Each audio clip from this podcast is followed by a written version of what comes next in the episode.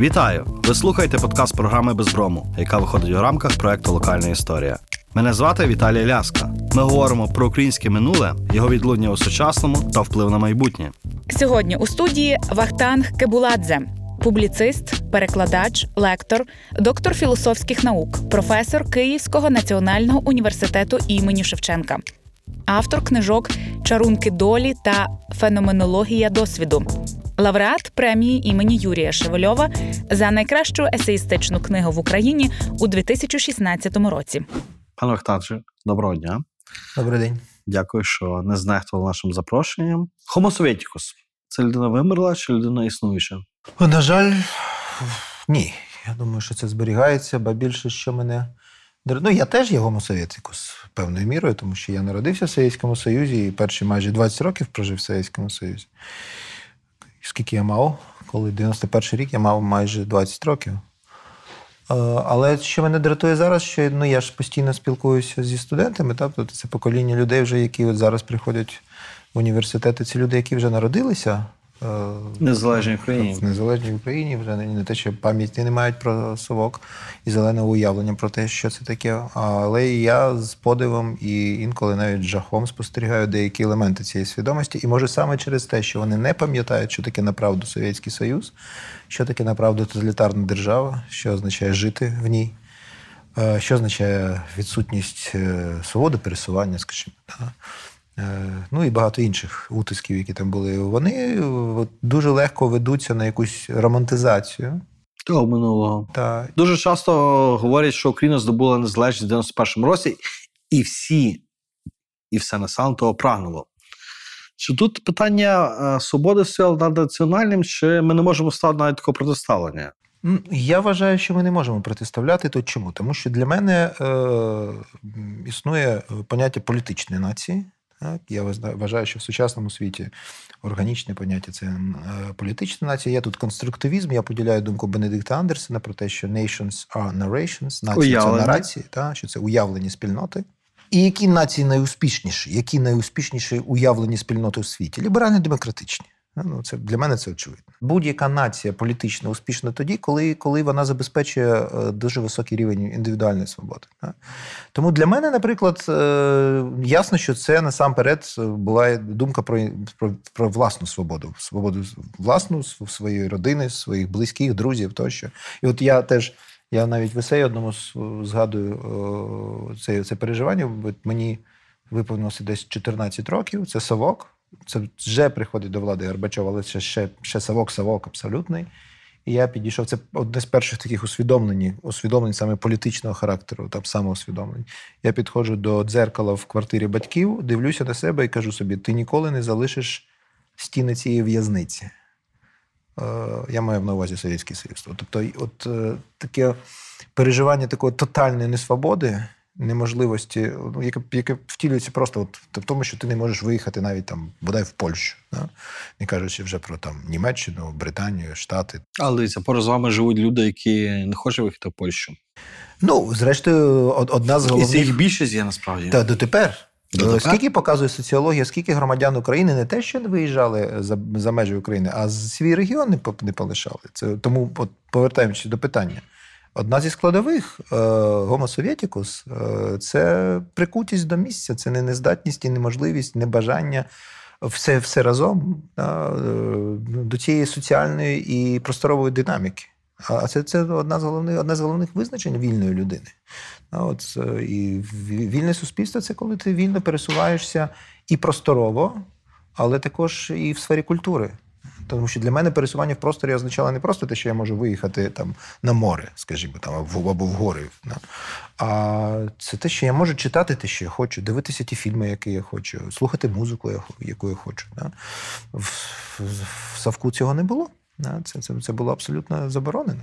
Але повертаючись до Sovieticus, які мають більшість, мали і мають більшість.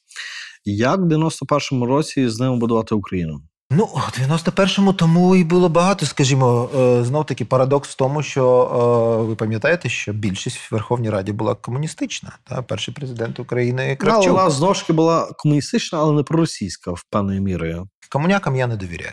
Е, Комуняки і нацики це люди для мене. е, Ну, я не можу їх дегуманізувати, але люди, з якими я, я б так не сів, скажімо так, розмовляти. Так? Тому що е, нацисти і комуністи, ну, це, це, це, це, це там. Для вас це рівність. Ні, вони різні, але, але, але однаково Але небезпечні. рівність по ідеології, по небезпеці. От є два питання, які нас сьогодні всіх хвилюють, всіх байдуже пересічних людей, науковців, бізнесменів, політиків тощо. Е, Два питання. Що з нами відбувається? Перше питання. І чому ми не розуміємо, що з нами відбувається? От я кажу, що на питання, що з нами відбувається, е, в глобальному плані, з людством в цілому, з Україною там, і з нашими окремими е, там, родинами, містами тощо. В мене немає відповіді на це питання. Ба більше, якщо ви знайдете людину, в якій є відповідь на це питання, то треба бігти від цієї людини. Бо це або божевільний, а, або, або маніпулятор, або йти йти. а. А от на друге питання, чому ми не розуміємо, що з нами відбувається, в мене є відповідь. Тому що часто густо ми дивимося на е, реальність 21-го сторіччя, ми живемо в 21-му році 21-го сторіччя. Тобто це навіть вже не початок. Да, дуже важко навіть усвідомити Да. насправді. да, Але ми дивимося на наші проблеми, на наше сьогодення, на, полі, на політику, на екзистенційні проблеми очима ХХ століття. І от одне з головних. е, Одна з головних складових цієї оптики це протиставлення лівих і правих. Так? З одного боку, там комуністів, анархістів тощо, і нацистів, фашистів тощо. Так? Для мене це неправильна опозиція. Вона не задає е, правильної оптики, тому що в сучасному світі, як на мене, правильне протиставлення це протиставлення лібералів і радикалів. Радикалів будь-якого гатунку, чи, то нациків, чи то комуняків. Так? І от е, головне напруження проходить саме тут, тому що е, загрожують вільному світу, ліберально-демократичному світу, і ліві, і праві. І абсолютно однаково. Якщо навіть подивитися суто емпірично на всіх симпатиків Путіна в Європі, не беремо Ну, або так? лівий правий. Це і ліві, і праві. Вони тут спільні. Вони тут Ну, раптом, можливо, рап- раптом знаходять мову. Тобто і ліві, і праві вони В Німеччині ліві, в Франції праві. Ну і ліві французи теж підтримують, підтримують. е, Вони теж симпатизують е, Росії, так і Путіну. Але чи ми не можемо говорити, що зараз ці всі питання ідеології вони знівелювалися? Нема лівих, нема правих, є популізм, який захоплює. Ну, все ж таки є.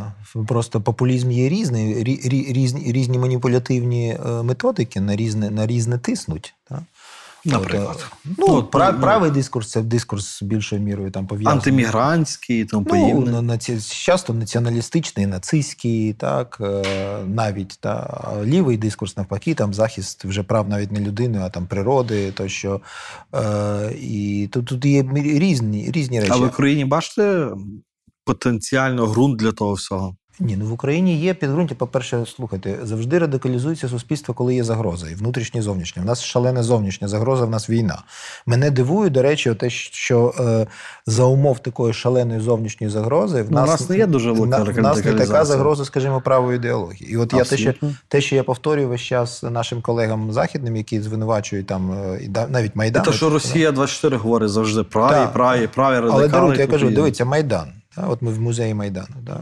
Е, Після Майдану е, єдина партія, яка була права в, е, в, в Верховній Раді до Це Майдану, «Свобода». це свобода. Після Майдану вона не потрапляє туди. І дотепер, сьогодні маємо 21 рік, так? Тобто це ще 7 років війни з Росією. В нас жодної правої партії в, м- в, в Верховній Раді. На відміну від альтернатива für Deutschland е, в Німеччині, альтернатива для Німеччини в Німеччині це ультраправі. На відміну від Франції, де ледь, ледь Ле Пен не перемогла, при тому, що її партія взагалі починала з антисемітськими е, слоганами. На відміну від е, всіх інших тих загроз, але так само загроза лівих. Так, але так само я хотів сказати, що і лівої партії ми не маємо в Верховній Раді. І, дякувати Богу. Ну, вона ж Дякувати заборонена, заборонена комуністична партія, Ну, комуністична соціалістично ідеологія. може бути. Соціалістично розвалив сам мороз. Це теж нам доводиться постійно доносити до наших колег, що на нашій землі ті, ті самі жахливі злочини, які скоювали праві нацисти, скоювали комуністи ліві. Тому що для ну такого досвіду історично, скажімо, в тих самих німців немає. На території Німеччини скоювали злочини нацисти. Комуністи Окей, якщо пояснити цей феномен, що в нас нема домінуючої чи домінуючих лівої і- правої партії, так? Е, Чи можемо пояснити це історичним досвідом, то що ви говорите? Що ми зазнали лиха від нацистів, ми зазнали лиха від комуністів. Було б добре, якби було так. Якби так Але боюся, було. що ні, я боюся, що в нас взагалі нема партій.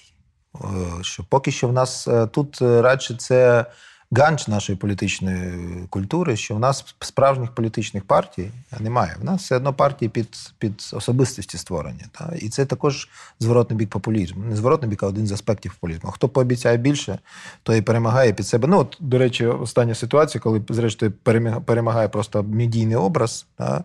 а потім під себе формує монобільшість в парламенті. Це ж що? Слуга народу це партія, що в неї є ідеологія, в неї є програма. Ні, але так само, на жаль, я б дуже хотів, щоб в нас, наприклад, була серйозна там ліберальна демократична партія. Але ну ані Європейська солідарність, ані навіть голос, так е, я не можу назвати повноцінною е, партією політичною, тому що вони всі теж створені під особистості. Так? Тобто, ну Порошенка, Вакарчук, і от Вакарчук пішов, і де і що ми маємо голос тепер за, за всі за Маємо соціології. стагнацію голосу. Соціологи, е, соціологи показують, що голос не приходить в Верховну Раду. А що це означає? Що, по-перше, в суспільстві немає запиту на е, справжні політичні партії, а є запити на особистості. А це тако- також, зрештою, такі патріархальні авторитарні очікування, що прийде добрий цар і все виправить. Так?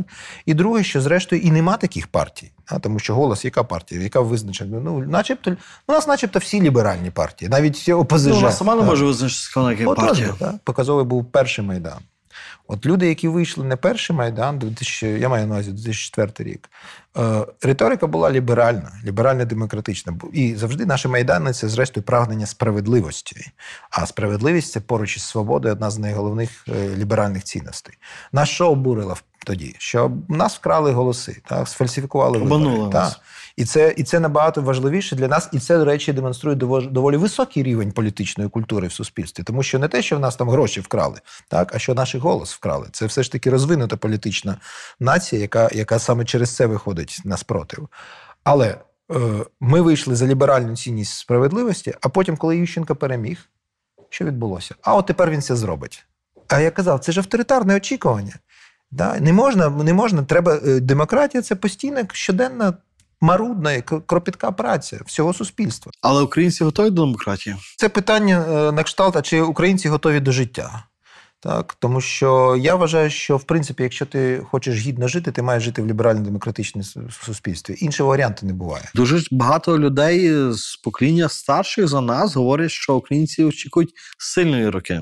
Ну, це, це інфантильність. Оце, оце, оце, оце дуже дуже специфічна ситуація, коли з одного боку людина, та сама людина, може продемонструвати доволі високий рівень політичної Абсолютно, культури. говорити так? українською, вийти на майдан, але і, і говорити про справедливість насамперед, байдуже якою мовою, кримсько-татарською, українською, російською навіть, так, але говорити про справедливість, про свободу, так. а потім піти і А потім піти, та, і нам би такого, як Так, так, так. як то. Це вже це вже от це склад. І до речі, це теж прояв, як на мене, от повертаючись до нашої теми, це прояв совєтської свідомості. Тому що сві- совєтська свідомість вона шизоїдна. Вона, вона, от та сама людина може мати абсолютно різні, рі, рі, різні, різні от виміри свого соціального Які життя, які, до- які неможливо поєднати між собою. Да? Неможливо. І ми, ми всі жили, от я кажу, що.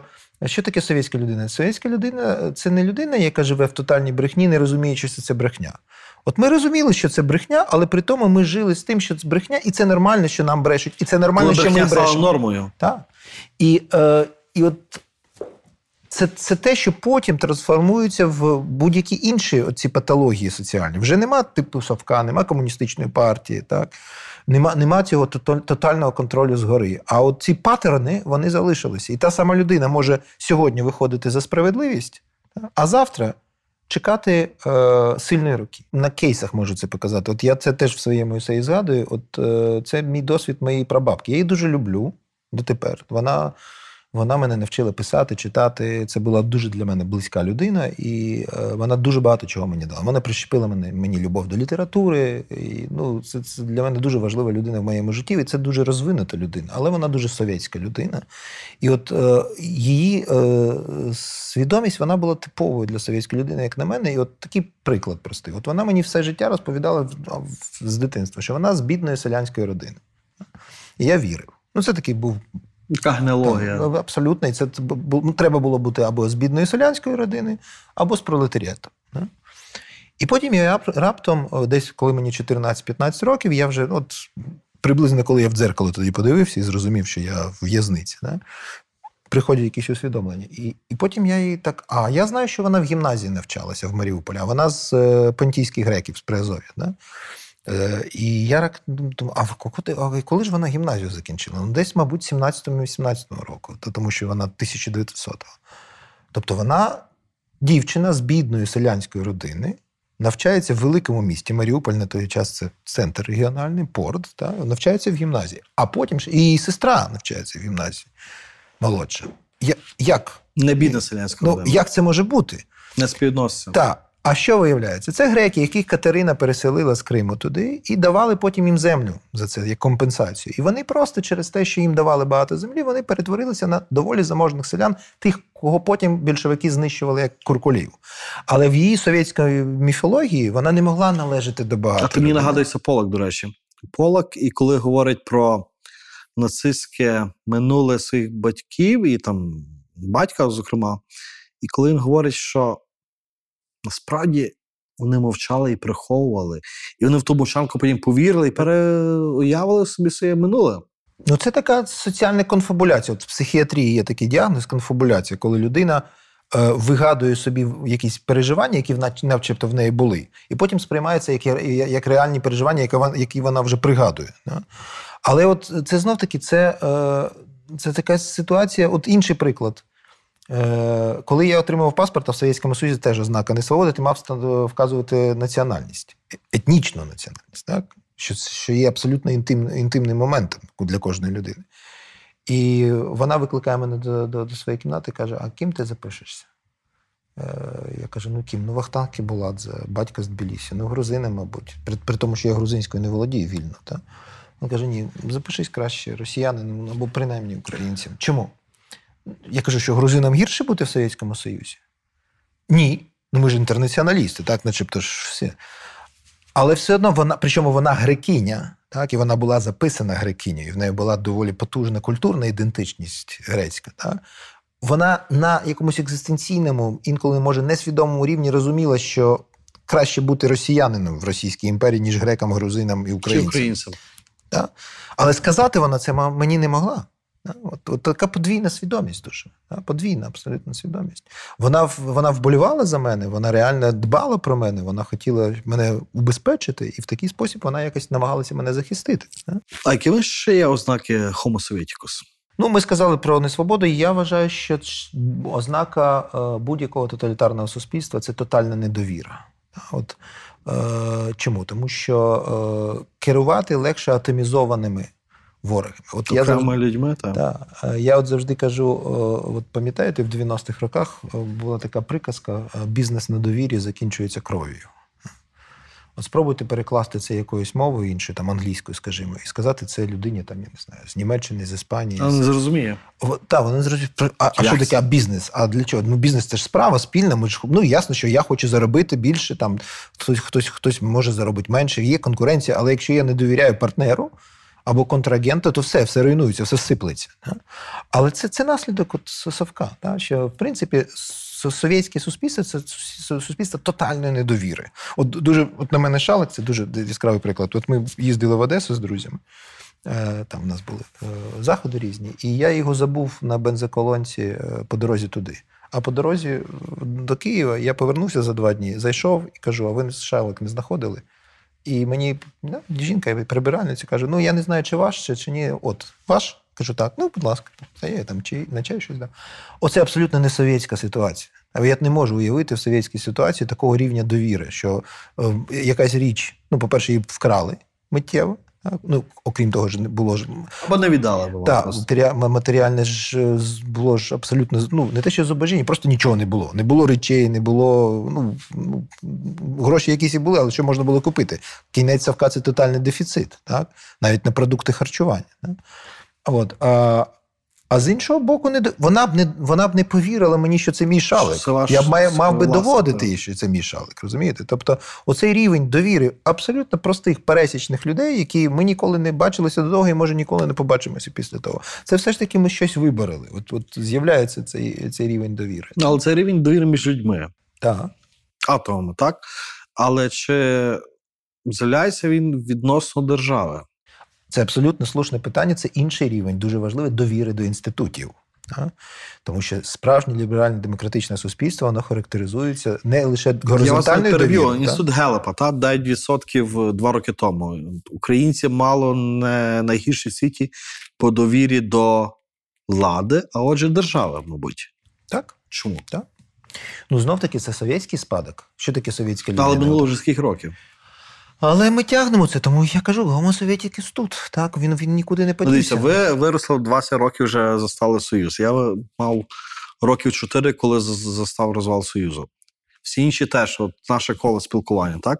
Воно вже вийшло, вийшло і виросло поза совком. Даруйте, а хто керує нашим суспільством? Це не совки? Хто керує освітніми інституціями? Хто в нас у владі? Е, Чому, наприклад, е, сьогодні представляє е, в перемовинах з Росією хто? Україна? Ну, Леонід Кравчук, ідеологічний сектор ЦК КПУ. Так? Очолював. Ну, Це ж не просто пересічний комуніст. Я ж, я ж, я ж не. Я ж О, не окей, окей, добре. Якщо ми маємо комуністи, комсомольці, олігархи, отут складову значить, нашої держави, чи ми можемо взагалі вийти з того з тої позамежі тих того ланцюжка тривкого? І врешті, якщо ми е, створимо щось нове, от, наприклад, якийсь там новоришів, та, чи воно не буде все рівно йти з совка? Тому настільки важливий той процес декомунізації, який нарешті почався. Він почався дуже пізно. Він, е, зрештою, стосується не всіх аспектів соціального життя нашого, Далеко як мало всіх. бути. Та? Тому що для мене е, добре, що ми вулиці іменами покидьків, таких як Сталін і Ленін, називаємо вже, так? і пам'ятники їм не ставимо.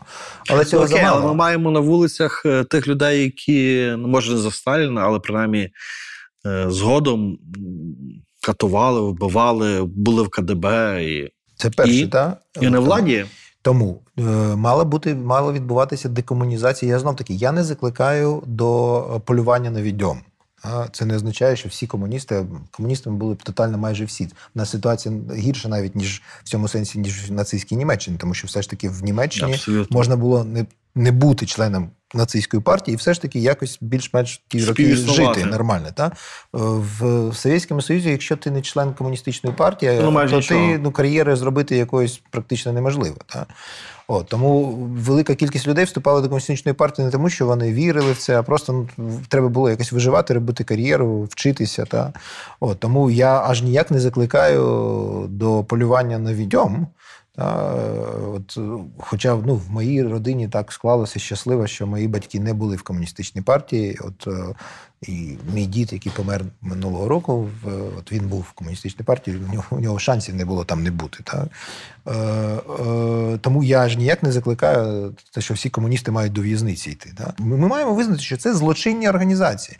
Ма- ма- Мали відбутися суди над, над, над цими організаціями. Так?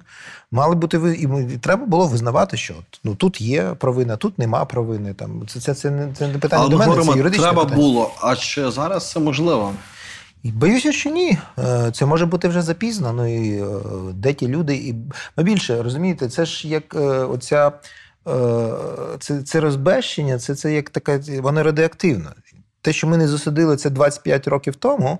Це створило умови для появи вже нового покоління доволі цинічних певно, людей, так. які не були комуністами, які не служили в, в КГБ. І, але вони в них тип свідомості той самий. Вони, вони так, так, самі, так само аморальні, так? вони так само абсолютні циніки, і вони, в них немає цих принципів ліберально-демократичних. Для них людська гідність ніщо. Для них свобода це просто е, товар, так, який можна продати. Так? Для них солідарність це порожнє слово, яке солідарність. Так?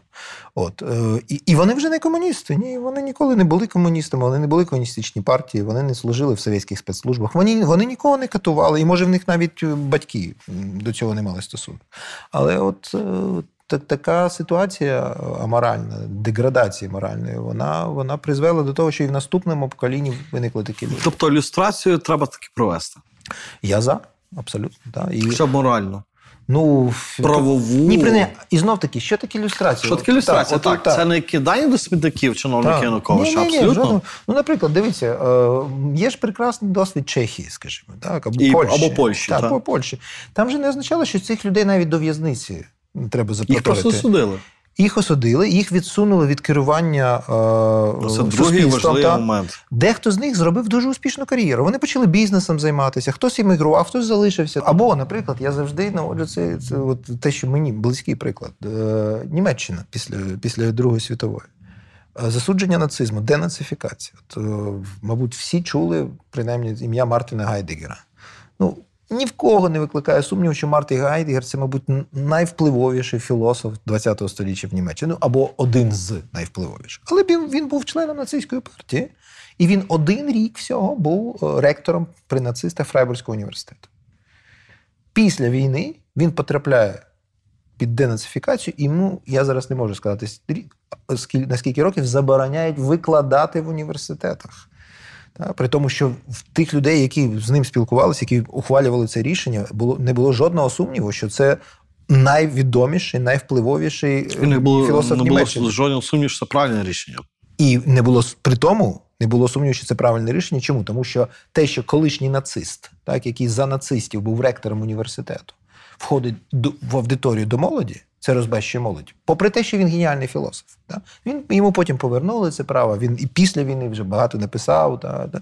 От, от це те, те оздоровлення, яке відбулося в німецькому суспільстві, це те, що було запорокою, запорокою виникнення на руїнах жахливого, абсолютно антилюдиного нацистського режиму, виникнення справжньої ліберально-демократичної Німеччини. У нас це відбулося? У нас це Ні. не відбулося. Абсолютно. Жодним чином. Причому в Німеччині це відбулося і після того, як повалена була Берлінська стіна. Ну я це як образ. Це саме стосувалося і е, е, Східної Німеччини. Східної Німеччини. Так?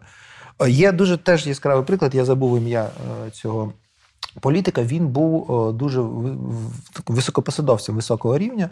В, в східній Німеччині, і саме є така ну підозра, що от саме він е, е, зробив цей останній крок, який штовхнув до руйнації Берлінської стіни, тому що він давав, була прес-конференція, от вже люди стоять з того боку, з того боку, так. І е, його питають раптом, о, хтось з журналістів, його питають, що е, а от на вашу думку, е, коли може бути демонтована Берлінська стіна? І там навіть видно на цих кадрах, що він, а в них же були, як ми зараз називаємо, темники, так? А в них були на все. На, да. І він там до свого секретаря, чи що, нічого немає. І він раптом сказав від себе. Так? Він сказав коротку фразу: Нахмія абзефот, як на мене, хоч зараз. І в цей момент, а там же екрани стоять в Берліні, та, і люди це все бачать, і в. Люди пішли. Ні, просто люди пішли з західного Берліна з- на зустріч, і, і поліціянти з того і з того боку. Вони це ж бачать, а це ж високопосадові. І вони, і вони не зупинили людей, і все. А? От е, приклад, по-перше, коли от е, крізь цього монстра, чиновника тоталітарного режиму починає промовляти людина, оце такий. Може, може статися от одне слово, і все, і все змінюється. Але що цікаво, що після того він постав перед судом не за це, абсолютно, а за е, те, що багато людей вже загинули, коли намагалися е, ну ще за, за ці соціалістичні часи. Там же гинули люди, які намагалися подолати цю стіну, падали, розбивалися, і там було багато смертей. Да? І от е, цю верхівку всіх судили. Він отримав 5 років в'язниці. На відміну від Гайдгера, він отримав 5 років від в'язниці. Він відсидів, але вже у в'язниці він. Він був ще журналістом, так він займався саме інформаційною політикою, здається, забув ім'я. От. Е, і він з в'язниці працював. І після того, як він вийшов, він потім ще до багато років працював. Його сини, чому я знаю цю історію, тому що е, вчитель моєї матері, який емігрував до Берліну, він був його сусідом. Він знав його дітей. Його сини не зазнали утисків, вони закінчили університети. Та, і там зробили якісь кар'єри, я не знаю кого. І він після того, як вийшов, він теж потім працював в журналістиці. Тобто на цьому його життя не завершилось. Та. Але суспільство пройшло моральне очищення вдруге. Ну, але попри те, в Німеччині ми маємо такий. е, Там це, напевно, не феномен, це тенденція ностальгії. Тут я згадую інший епізод. Фільм, е, на жаль, пішов від нас Кім Кідук, та відомий південно-корейський режисер. До речі, від ковіда він помер в Латвії несподівано. Його, це може не його останній фільм, до речі, якщо не помиляюся, називається Сітка.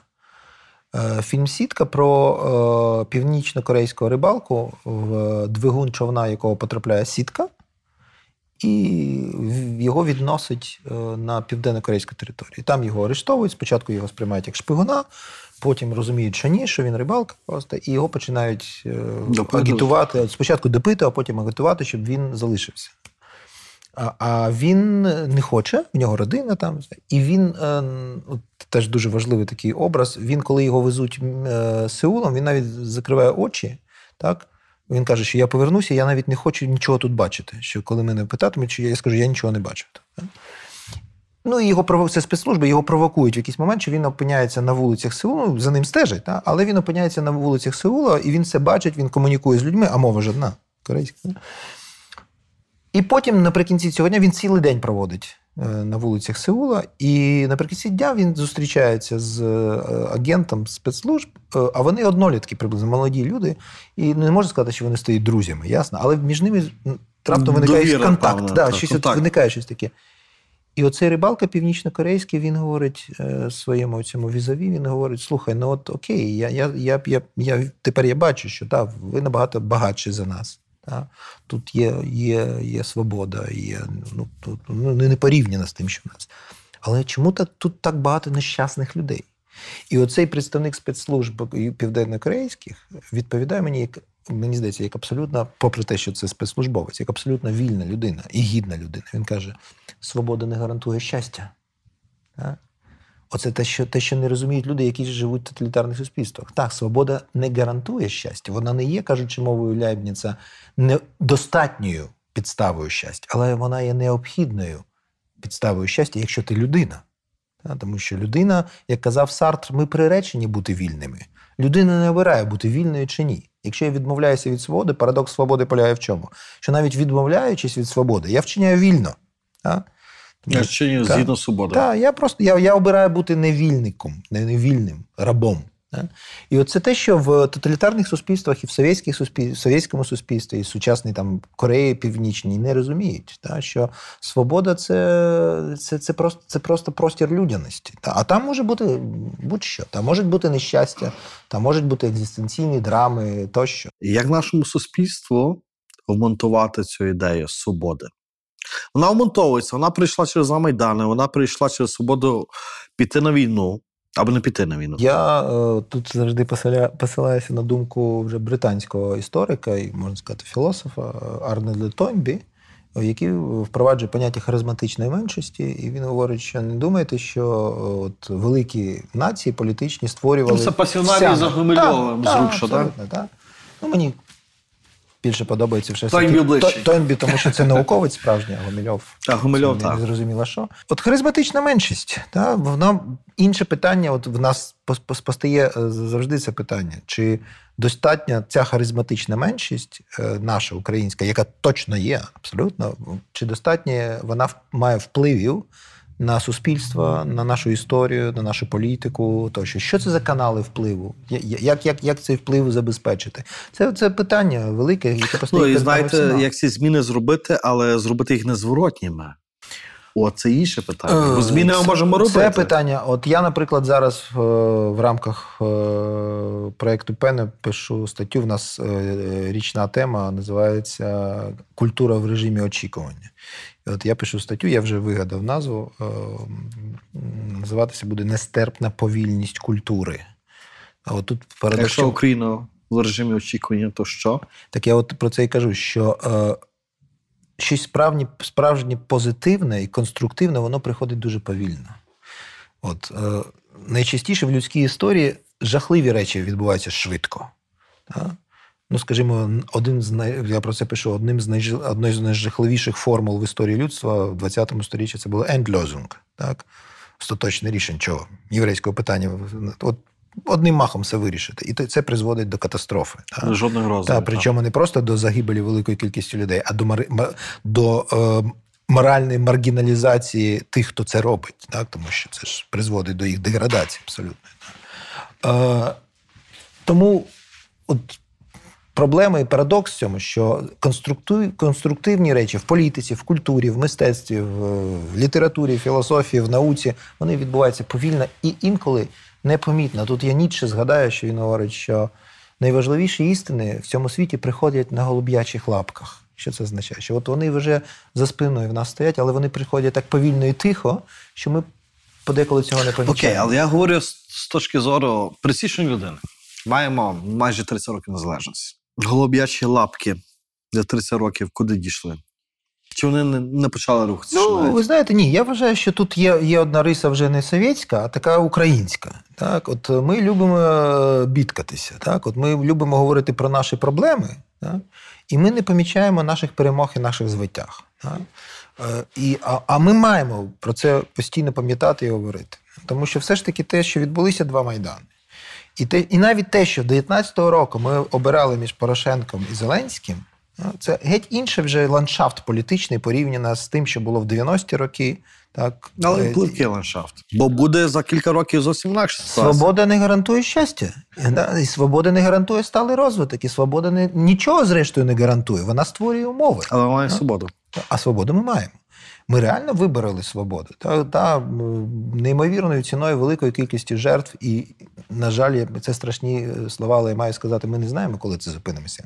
зупиниться. Ми маємо з одного боку монстра ззовні, та, який знищує нашу свободу. Російської імперії, і маємо внутрішнього. Ми внутрішньо навіть не можемо креслити, мені здається.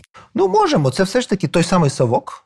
Е, Це та сама п'ята колона російська, яка вона часто густо має маски совка, але не лише, тому що це може бути замилування там, е, е, там російської імперії 19 сторіччя, там великими письменниками чи чимось ще. Тобто маски, культури та та, маски, маски цього монстра вони різні. Да? Але це є, маємо всередині суспільства багато такого. Да? Тому знов таки це ми маємо звільнятися від цього. Але от парадокс тому, ми хочемо звільнитися від цього, навіть ця харизматична меншість. Так? Ми хочемо звільнитися від цього якнайшвидше. Але парадокс полягає в тому, що е, якщо ми зроб, спробуємо зробити це надто швидко, то це може призвести до зворотного. Наприклад? зворотного. Наприклад, те, що закидають цій владі всій, да, на теперішній. Е, Що влада швидких рішень. Е, так, от е, і е, в результаті руйнація чого? Руйнація демократичних процедур і руйнація інституцій. Так? От, е, наприклад, наведу приклад доволі провокаційний. Е, останній це, це дискусія щодо закриття каналів. Так? Ясно, що це ворожі канали. Питань немає. Так, ясно, що Медведчук це агент впливу Кремля, так, кум Путіна. Тут в мене питань немає. І емоційно я, я дуже радий тому, що це, що це Але по механізму є питання. От питання, так, от питання. І- у мене була така дискусія з батьком моїм. Е, е, Він хірург, так? Він дуже емоційна при цьому людина, він грузин. І він так, коли я так те, що так кажу, ну зачекай, от ну нарешті щось він зробив правильно, та? ну маючи на увазі Зеленського. Так? Він аж ніяк не є прихильником Зеленського, як і я. От, але я кажу, зачекай, е, я не знаю точно. Тому що так, емоційно це супер, клас, та? але який це має матиме тривалий наслідок? Він, та що ти оце треба робити? Треба цих росіян, цих фашиків, медучок. Я кажу, зачекай, я такий приклад наводжу. Я кажу, от ти хірург. А? Ну ти розумієш, наприклад, от якщо пухлина, а? і що, взяти і хоп, і відрізати, і все, і буде нам щастя. Та? Ні, ти ж розумієш, що операцію треба підготувати, та? треба провести дослідження, треба анестезіолога. Та? А суспільне тіло воно складніше, оцей лівіафан. Да? І отак просто взяти щось вирізати, а там може метастази, а там може, а може взагалі не можна було чіпати. Да? Е, ну, я цю метафору навіщо використовую? Що коли руйнуються це, е, ці, ці процедури демократичні, це набагато небезпечніше може бути, ніж е, те, що ми від чого ми звільняємося. Чи настільки є сильним отий постколоніальний синдром, який тягнеться совка, але совок для нас це Росія, ну, великою мірою, так?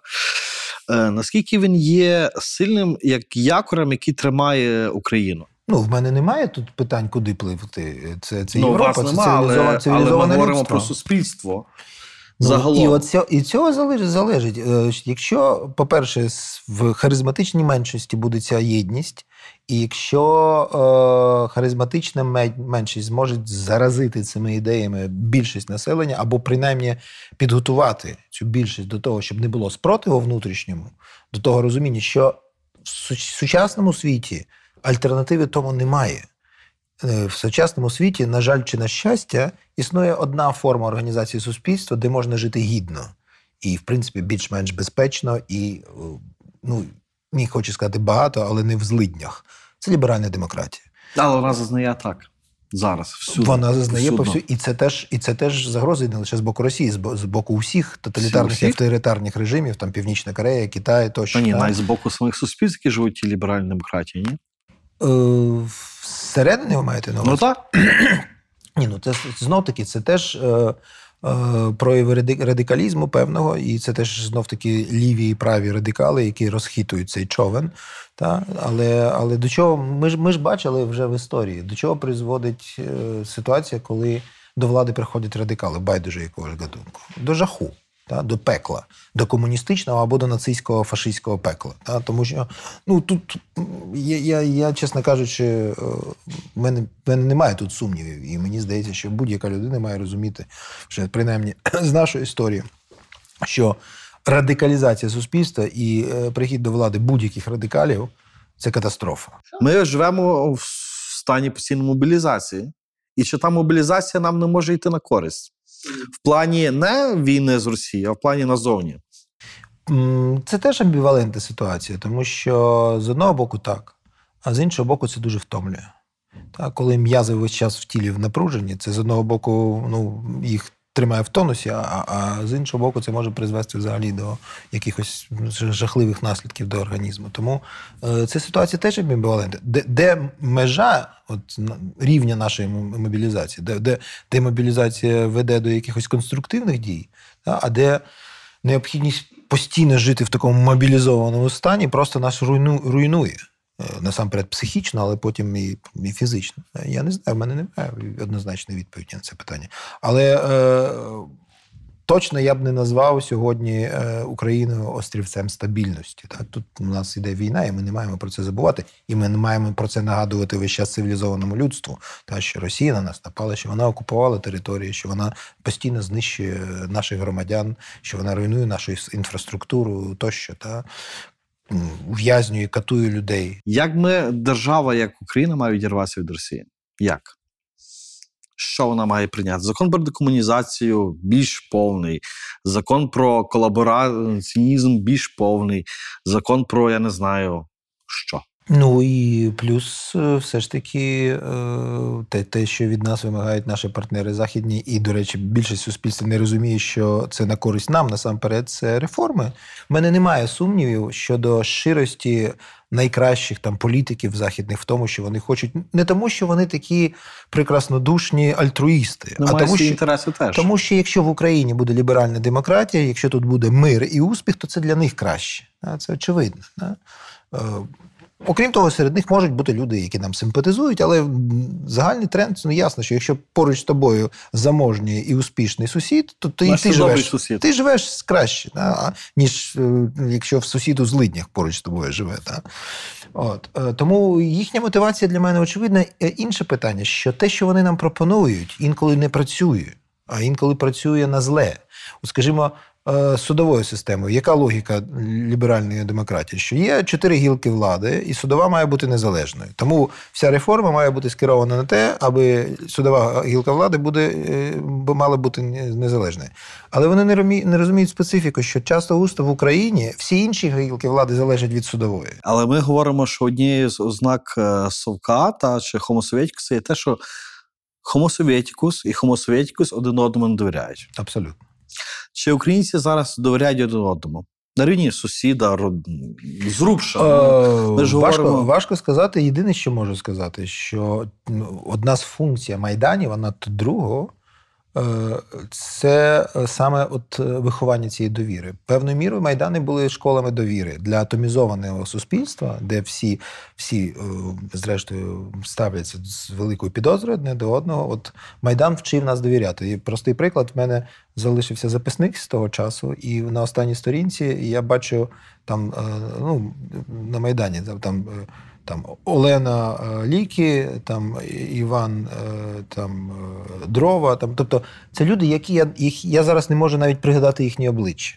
Але коли ми займалися. І ви не знали ніколи їх прізвищ, Я не знав їх прізвищ. Я але їх, ім'я. я їх до того не знав, і я їх не знаю. В нас не, не зберіглися ці стосунки. Ми зустрічалися ну, на мить, і доволі високий рівень був небезпеки. А це адже були- могли бути провокатори, і я міг бути провокатором. Так? Але ми вчилися довіряти, тому що якби ми не довіряли, то ми не могли б так швидко розв'язувати ці задачі, та, в які, в які поставали кожної миті. Та. Тому це була велика школа довіри. Та, і це, була, і це було перетворення цих совєтських рабів на вільних і відповідальних людей. Та. А що таке, зрештою, ліберальна демократія? Це суспільство, де живуть вільні і відповідальні люди. Як цей процес завершити?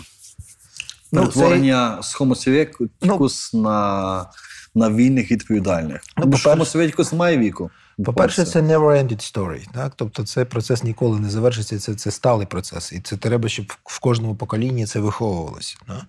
Е, ну, я, б- я б дуже не хотів, щоб це, це завжди відбувалося через такі кризи, як Майдан і війна. Тому що це, це, це може, може нас і десь і виховує, а десь, а десь може нас зламати просто. Так? Е, ну, як Знов таки, е, загальна порада. Єдиний шлях це долучатися до західноєвропейської або там західної трансатлантичної цивілізації в усіх формах суспільного життя.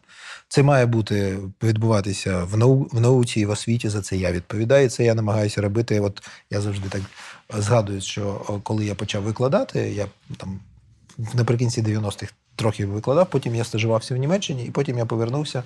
І вже з нульових років я викладаю майже постійно, там інколи там стажуюсь, інколи там докторантура, таке.